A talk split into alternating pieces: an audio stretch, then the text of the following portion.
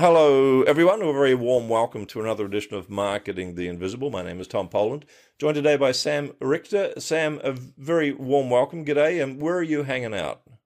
I'm in Minneapolis, Minnesota today. Minneapolis, Minnesota. Is that where you live? Because the today part sounded like you're not there a lot. Or I travel all over, so I, I technically my address is here, but I'm probably on the road at least half the year. You do a lot of public speaking, right?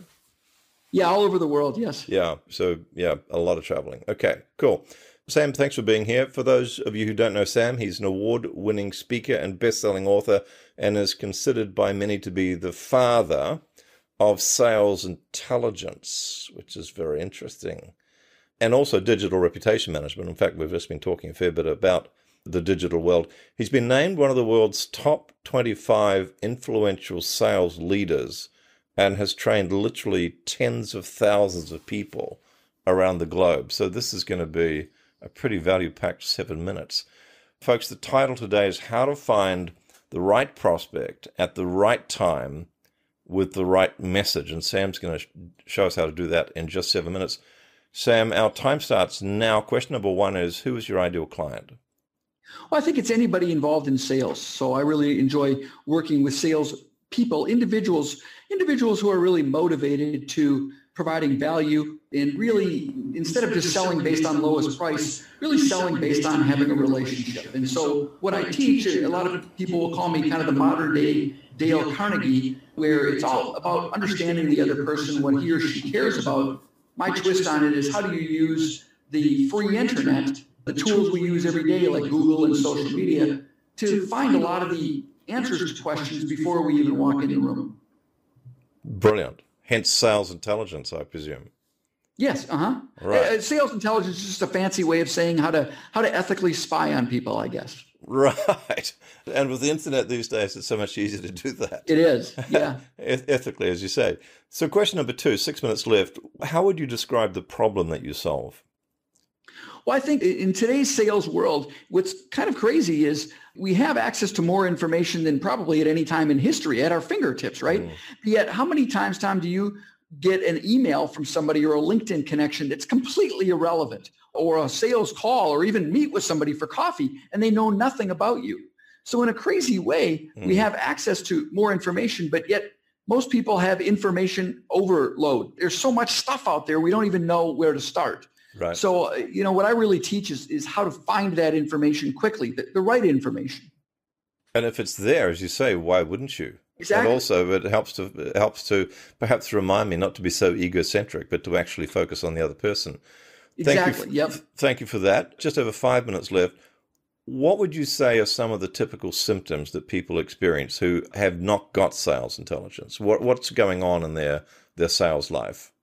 Well, first of all, I think they're overwhelmed and they sometimes, um, you know, it's a salesperson that, that oftentimes is feeling that you know they're getting a lot of rejection. They're not connecting with people. No one's returning my emails. No one's returning my voicemails. Uh-huh. I reach out on LinkedIn and no one's returning it. Now I have to turn to these auto robots that are sending out you know LinkedIn messages that are completely irrelevant. Right. And they just start going down this spiral. Versus, hey, let's get us back to what sales is really meant to be. If you think of what sales really is, it's understanding the other person what's going on in their world and can my company, can my solution help that other person achieve their goals a little faster, a little bit more efficiently, a little bit more profitably than they might be able to do on their own? And how can I provide value? How can I make that happen? So I think that's really what it's all about. It's bringing us back to the, the true essence of sales. Uh, sales is not a, a numbers game. It's not opening up the phone book and smiling and dialing and calling everybody in there. Now, that, that will work mathematically. It's just not very fun and very effective.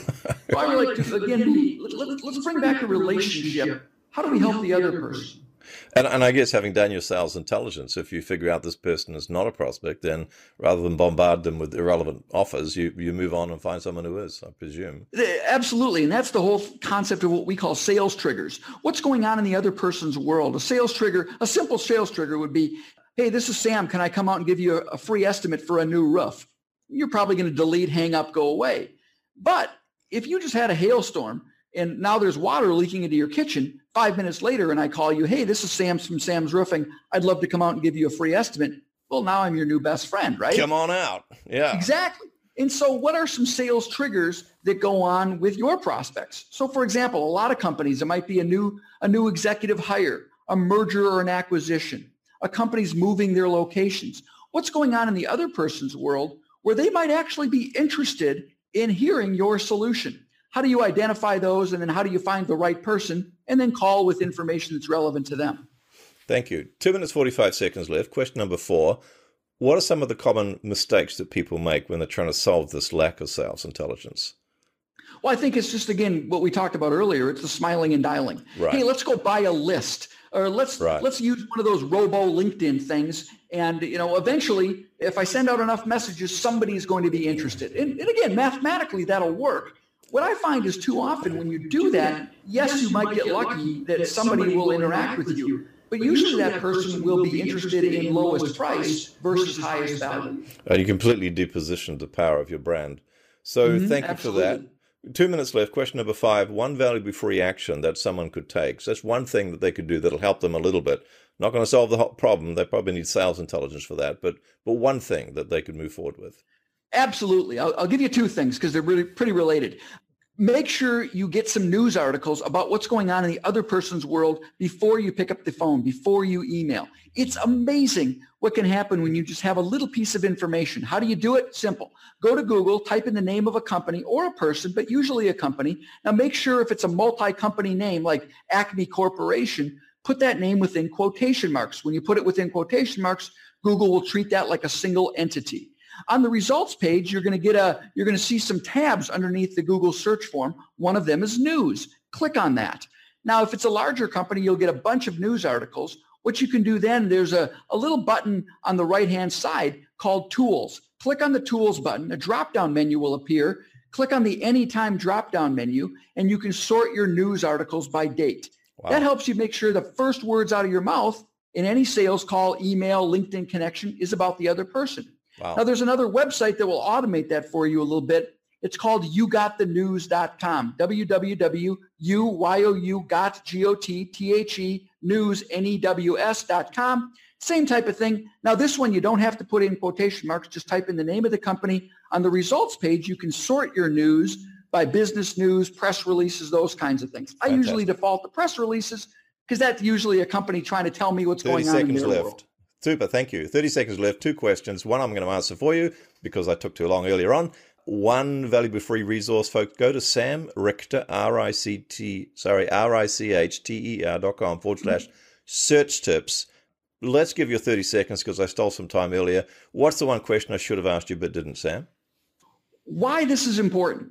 And I think the reason it's important is, again, you, you, we, we talked about that a little bit, but it's really understanding the other person because this is how we can differentiate ourselves from our competition. Mm. The good news is, is salespeople today are probably lazier than any time in history. So just mentioning something about what the other person cares about completely differentiates you from your competition, allows you to build that connection, hopefully sell more stuff. Sam Richards, thank you so much for your time.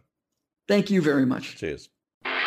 Thanks for checking out our Marketing the Invisible podcast. If you like what we're doing here, please head over to iTunes to subscribe, rate us, and leave us a review. It's very much appreciated. And if you want to generate five fresh leads in just five hours, then check out www.5hourchallenge.com.